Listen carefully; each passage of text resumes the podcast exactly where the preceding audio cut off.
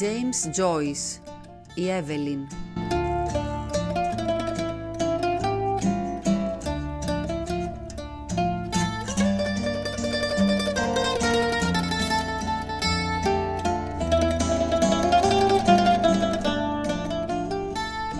Καθόταν τώρα μπροστά στο παράθυρο, παρακολουθώντας τη νύχτα που απλωνόταν σιγά σιγά σε όλη τη λεωφόρο. Το κεφάλι της ακουμπούσε πάνω στις κουρτίνες του παραθυριού και στα ρουθούνια της ανέβαινε η μυρωδιά του σκονισμένου κρετών. Ήταν κουρασμένη. Λίγοι άνθρωποι περνούσαν. Ο κάτοικος του κτηρίου που ήταν στο τέλος του δρόμου πέρασε πηγαίνοντας σπίτι του. Άκουσε τα βήματά του να χτυπούν το σκληρό λιθόστρωτο και πιο κάτω να συνθλίβουν τη λιγνητόσκονη που είχαν ρίξει για το χιόνι πάνω στο μονοπάτι που οδηγούσε στα κόκκινα σπίτια. Εκεί ήταν παλιά ένα χωράφι που παίζαν τα παιδιά της γειτονιάς. Έπειτα ένας άνθρωπος από τον Μπέλφαστ αγόρασε το χωράφι και χτίσε σπίτια. Όχι σπίτια σαν τα δικά τους, καφετιά και μικρά, αλλά σπίτια μεγάλα με τούβλα και στέγες που γυαλίζανε. Όλα τα παιδιά από τη λεωφόρο συνήθιζαν να παίζουν στο χωράφι η Divine και η Walter και η Dan και ο μικρός κουτσός Κίου, τα αδέρφια της, αυτή η ίδια, οι αδελφές της. Μόνο ο Έρνεστ δεν έπαιζε ποτέ. Αυτός ήταν μεγάλος. Ο πατέρας συχνά τους έδιωχνε από το χωράφι κυνηγώντας τους με τη μαγκούρα που είχε μαύρους σκληρούς ρόζους. Όμως ο μικρός Κίο που φύλαγε σκοπός φώναζε ένα ακόνιδα μόλις έβλεπε το γέρο και όλοι το βάζαν στα πόδια. Τότε τουλάχιστον όλοι έμοιαζαν ευχαριστημένοι. Ο πατέρας δεν είχε γίνει ακόμα τόσο κακός και το πιο σπουδαίο ζούσε η μητέρα της. Από τότε είχαν περάσει πολλά χρόνια. Τα αδέλφια της και οι αδελφές της είχαν μεγαλώσει.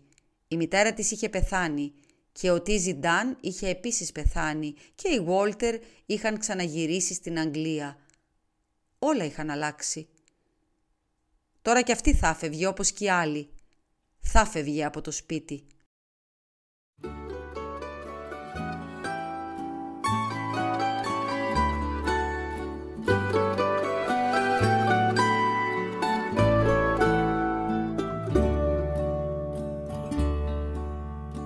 Το σπίτι της. Κοίταξε γύρω της στο δωμάτιο παρατηρώντας όλα τα αντικείμενα που τα ξεσκόνιζε και τα γυάλιζε μια φορά την εβδομάδα, χρόνια τώρα, και κάθε φορά αναρωτιόταν πώς την ευχή μαζεύεται αυτή η σκόνη. Ίσως δεν θα τα ξανάβλεπε ποτέ πια αυτά τα πράγματα που ως τότε δεν είχε σκεφτεί να τα αποχωριστεί. Εν τούτης όλα αυτά τα χρόνια που τα καθάριζε δεν είχε ακόμα μάθει το όνομα εκείνου του παπά που η φωτογραφία του κυτρινισμένη κρεμόταν στον τοίχο πάνω από το σπασμένο αρμόνιο και πλάι στη χρωματιστή λιθογραφία που παρίστανε το κείμενο με τις υποσχέσεις που δόθηκαν στην υπερευλογημένη Μαργαρίτα Μαρία Αλακόλ. Ο παπάς της φωτογραφίας ήταν συμμαθητής του πατέρα της και κάθε φορά που τον έδειχνε σε έναν επισκέπτη πρόσθετε δίθεν τυχαία «Ε, τώρα αυτός είναι στη Μελβούρνη»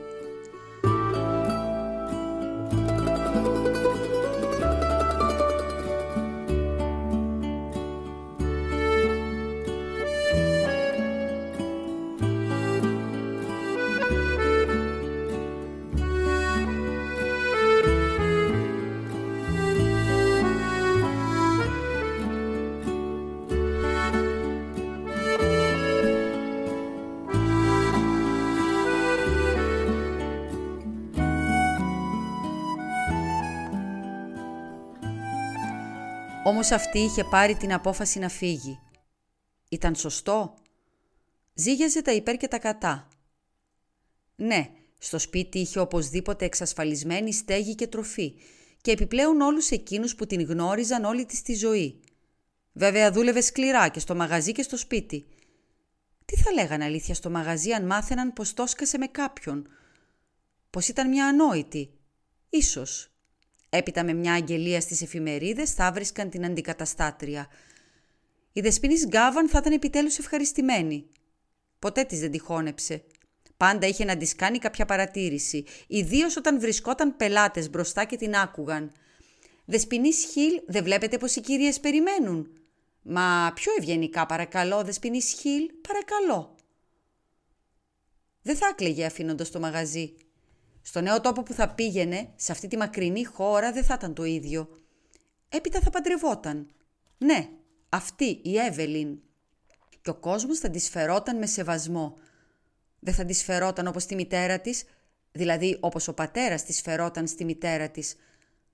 Ακόμα και τώρα που η ίδια είχε κλείσει τα 19, ένιωθε ακόμα να κινδυνεύει από το θυμό του πατέρα της. Σε αυτόν δεν χρωστούσε τις ταχυπαλμίες της.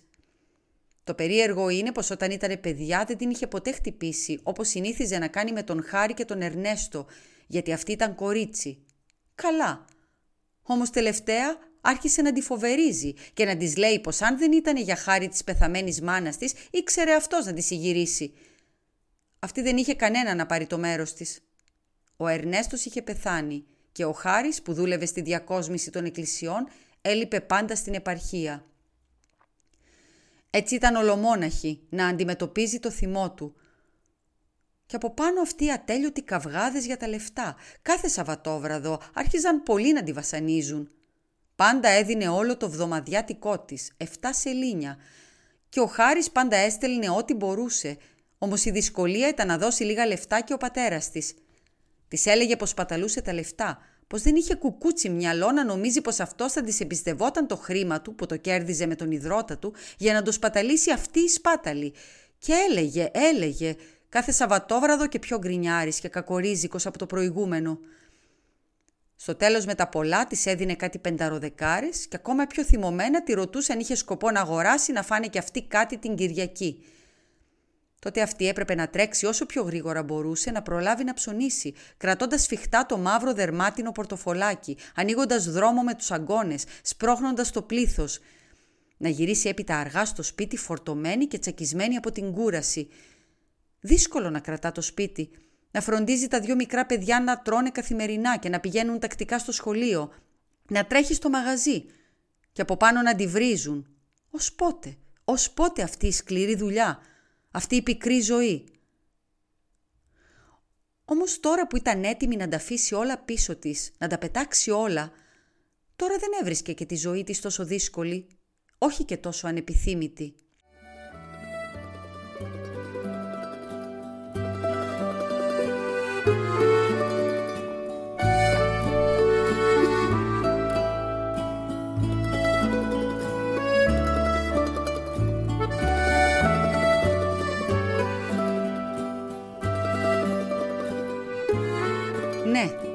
Ήταν έτοιμη να αρχίσει μια άλλη ζωή με τον Φρανκ. Ο Φρανκ ήταν πολύ καλός. Ήταν σωστός άντρας και ανοιχτόκαρδος. Απόψε αυτή και ο Φρανκ θα φεύγαν οι δυο τους με το βαπόρι, θα γινόταν η γυναίκα του και θα ζούσαν στο σπίτι του Φρανκ στο Μπουένος Άιρες. Θυμόταν σαν να ήταν χτες την πρώτη φορά που τον συνάντησε. Εκείνος έμενε σε ένα σπίτι απάνω στο μεγάλο δρόμο. Η Εύελιν είχε γνωστούς σε αυτό το σπίτι. Ήταν πριν λίγες εβδομάδες. Ο Φρανκ στεκόταν όρθιος στην εξώπορτα με το κασκέτο του λίγο σπρωγμένο προς τα πίσω, τα μαλλιά του που πέφτανε ακατάστατα πάνω στο ηλιοκαμένο του μέτωπο. Έτσι γνωρίστηκαν. Από εκείνο το βράδυ ερχόταν και την περίμενε μπροστά στο μαγαζί και τη συνόδευε σπίτι της. Πήγανε στο θέατρο και είδανε την Μποέμ και αισθάνθηκε πολύ περήφανη που πήρανε τόσο καλές και ακριβές θέσεις. Ο Φρανκ λάτρευε τη μουσική και τραγουδούσε και κανένα τραγουδάκι – οι άνθρωποι γύρω τους κατάλαβαν πως ήταν ερωτευμένοι οι δυο τους και όταν ακολουθώντας την ορχήστρα άρχισε να σιγοτραγουδάει εκείνο το τραγούδι για το κορίτσι που αγάπησε έναν ναύτη, εκείνη κοίταξε γύρω της και αισθάνθηκε πολύ ευχάριστα ταραγμένη. Την πείραζε φωνάζοντάς την παπαρούνα. Στην αρχή όταν τον πρωτογνώρισε ήταν πολύ ευχαριστημένη που είχε και αυτή φίλο. Έπειτα άρχισε να τον αγαπάει. Της είχε πει ιστορίες για μακρινές χώρες Είχε αρχίσει σαμούτσο με μια λίρα το μήνα σε ένα καράβι της Alan Line που πήγαινε στον Καναδά. Της έλεγε τα ονόματα των καραβιών και τις εταιρείες που δούλευε. Ο ίδιος είχε περάσει το στενό του Μαγκελάνου και της διηγήθηκε τρομερές ιστορίες για τους Παταγώνες. Τέλος είχε βρει μια καλή δουλειά στο Buenos Aires και τώρα είχε γυρίσει στην πατρίδα για διακοπές. Βέβαια, μόλις ο πατέρας της ανακάλυψε την ιστορία τους, της απαγόρευσε να του ξαναμιλήσει αυτού του τους ξέρω εγώ αυτούς τους ναυτικούς. Και μια άλλη μέρα ο πατέρας της τον έβρισε το Φρανκ. Από τότε αυτή δεν μπορούσε παρά να τον βλέπει κρυφά.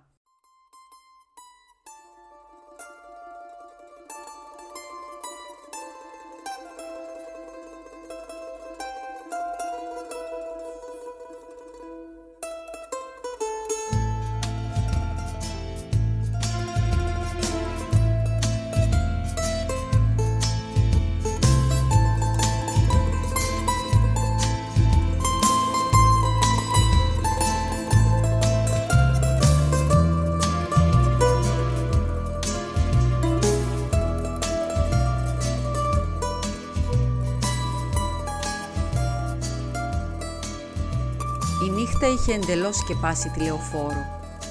Η ασπρίλα των δύο γραμμάτων που είχε ακουμπήσει πάνω στα γόνατά της ήταν ευδιάκριτη. Το ένα προοριζόταν για το χάρι, το άλλο για τον πατέρα της. Δηλαδή αυτή προτιμούσε τον Ερνέστο, όμως αγαπούσε και τον χάρι. Ο πατέρας είχε πολύ γεράσει τελευταία. Βέβαια θα του έλειπε. Καμιά φορά μαλάκωνε λιγάκι. Να τις προάλλες, τότε που ήταν άρρωστη και έμεινε στο κρεβάτι μια μέρα, ο πατέρας της της διάβασε μια ιστορία για φαντάσματα και της έψησε και μια φρυγανιά στη φωτιά. Μια άλλη μέρα, ζούσε ακόμα τότε η μητέρα, πήγαν όλοι μαζί εκδρομή στο λόφο του Χόουθ. Θυμήθηκε πως ο πατέρας της φόρεσε το καπέλο της μητέρας της και όλα τα παιδιά γελούσαν, γελούσαν. Η ώρα περνούσε. Όμως αυτή εξακολουθούσε να κάθεται μπρος στο παράθυρο, να κουμπά το κεφάλι της στην κουρτίνα, να αναπνέει την ενοχλητική μυρουδιά του σκονισμένου κρετών. Μακριά, κάπου στη λεωφόρο, άκουγε να παίζει ένα οργανέτο. Τον ήξερε αυτό τον σκοπό.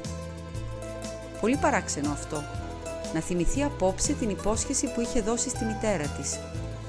Την είχε βάλει να της υποσχεθεί πως θα κρατούσε το σπίτι όσο γινόταν περισσότερο. Θυμόταν το τελευταίο βράδυ που ήταν πεθαμένη η μητέρα της. Ξανά βλέπε τον εαυτό της στο μικρό δωμάτιο στην άλλη άκρη του διαδρόμου και απ' έξω έφτανε ως αυτήν ένα ιταλικό μελαγχολικό τραγούδι. Είπαν στον οργανοπαίχτη να φύγει και του δώσαν και έξι πένες.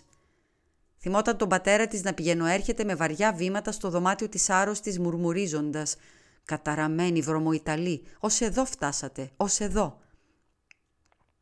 Έτσι όπως θυμόταν τα παλιά, η θλιβερή εικόνα της μητέρας της ξανάρθε σιγά σιγά. Όλες αυτές οι αναμνήσεις κατακάθισαν μέσα της ως το βάθος της ψυχής της. Η ζωή της μητέρας με τις καθημερινές άστοχες θυσίες που την οδήγησαν στην τελική τρέλα. Έτρεμε. Για μια στιγμή νόμισε πως άκουσε τη φωνή της μητέρας της που έλεγε με ανόητη επιμονή «Ντερεβάουμ σεράουμ, Derevaun Seraun». Στο τέλος της ευχαρίστησης περιμένει ο πόνος. Πετάχτηκε όρθια με τρόμο. Να φύγει. Πρέπει να φύγει αμέσως. Ο Φρανκ θα τη σώσει. Θα της δώσει τη ζωή, τον έρωτα ίσως. Αυτή θέλει να ζήσει. Γιατί πρέπει αυτή να είναι δυστυχισμένη; Έχει και αυτή δικαίωμα στην ευτυχία. Ο Φρανκ θα την έπαιρνε στην αγκαλιά του, θα την τύλιγε στα μπράτσα του, θα την έσωζε.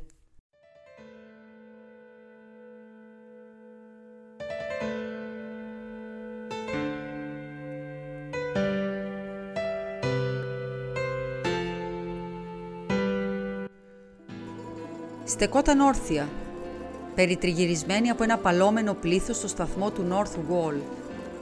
Ο Φρανκ της έσφιγγε το χέρι και καταλάβαινε πως της μιλούσε. Έλεγε κάτι για τη διαδρομή ξανά και ξανά. Ο σταθμός ήταν γεμάτος στρατιώτες που κρατούσαν καφετιές αποσκευές. Από τις ανοιχτές πόρτες του υπόστεγου είδε το μαύρο όγκο του καραβιού δεμένο πλάι στην αποβάθρα με όλα τα φινιστρίνια φωτισμένα. Ο Φρανκ μίλαγε και αυτή δεν απαντούσε. Ένιωθε τα μάγουλά της χλωμά και παγωμένα και τον εαυτό της σαν στο βάθος ενός βάραθρου στεναχώριας και αμηχανίας. Παρακάλεσε το Θεό να την οδηγήσει, να της δείξει τι να κάνει, ποιο είναι το καθήκον της. Μέσα από την ομίχλη ακούστηκε ένα μακρύ πένθυμο σφύριγμα. Αν έφευγε, αύριο θα ήταν κιόλας στην ανοιχτή θάλασσα και κοντά της ο Φρανκ. Θα έπλεαν προς το Μπουένος Άιρες οι θέσεις ήταν κρατημένες. Μπορούσε τώρα να οπισθοχωρήσει, ύστερα πόσα έκανε για αυτήν. Η στεναχώρια της έφερε σαν μια ναυτία. Όλο το σώμα της ήταν παγωμένο και τα χείλια της κουνιόνταν σε μια σιωπηλή χωρίς λόγια προσευχή. Μια καμπάνα χτύπουσε στη θέση της καρδιάς της. Αισθάνθηκε τον Φρανκ να της σφίγγει το χέρι. «Έλα», είπε. Όλες οι θάλασσες του κόσμου φουρτούνιασαν μες στην καρδιά της. Το χέρι του, το δικό του χέρι την τραβούσε προς αυτή τη θάλασσα που θα την έπνιγε, θα την κατάπινε. Άρπαξε τη σιδερένια μπάρα με τα δυο της χέρια. «Έλα», φώναξε ο Φρανκ. «Όχι, όχι, αυτό ήταν αδύνατον». Τα χέρια της σφίχτηκαν με μανία στο σίδερο. Από τα βάθη της θάλασσας που πλημμύριζε την καρδιά της έστελνε σιωπηλές κραυγές αγωνίας. Ο Φρανκ έσκυψε πάνω από την μπάρα και της φώναξε να τον ακολουθήσει. «Εύελιν! Εύελιν!» Τον έσπροχναν, του φώναζαν να προχωρήσει, όμως αυτός εξακολουθούσε να την φωνάζει. Γύρισε προς αυτόν ένα άσπρο, ανέκφραστο πρόσωπο σαν ζώου αβοήθητου. Στα μάτια της δεν υπήρχε κανένα σημάδι, ούτε έρωτα, ούτε αποχαιρετισμού, ούτε καν αναγνώρισης.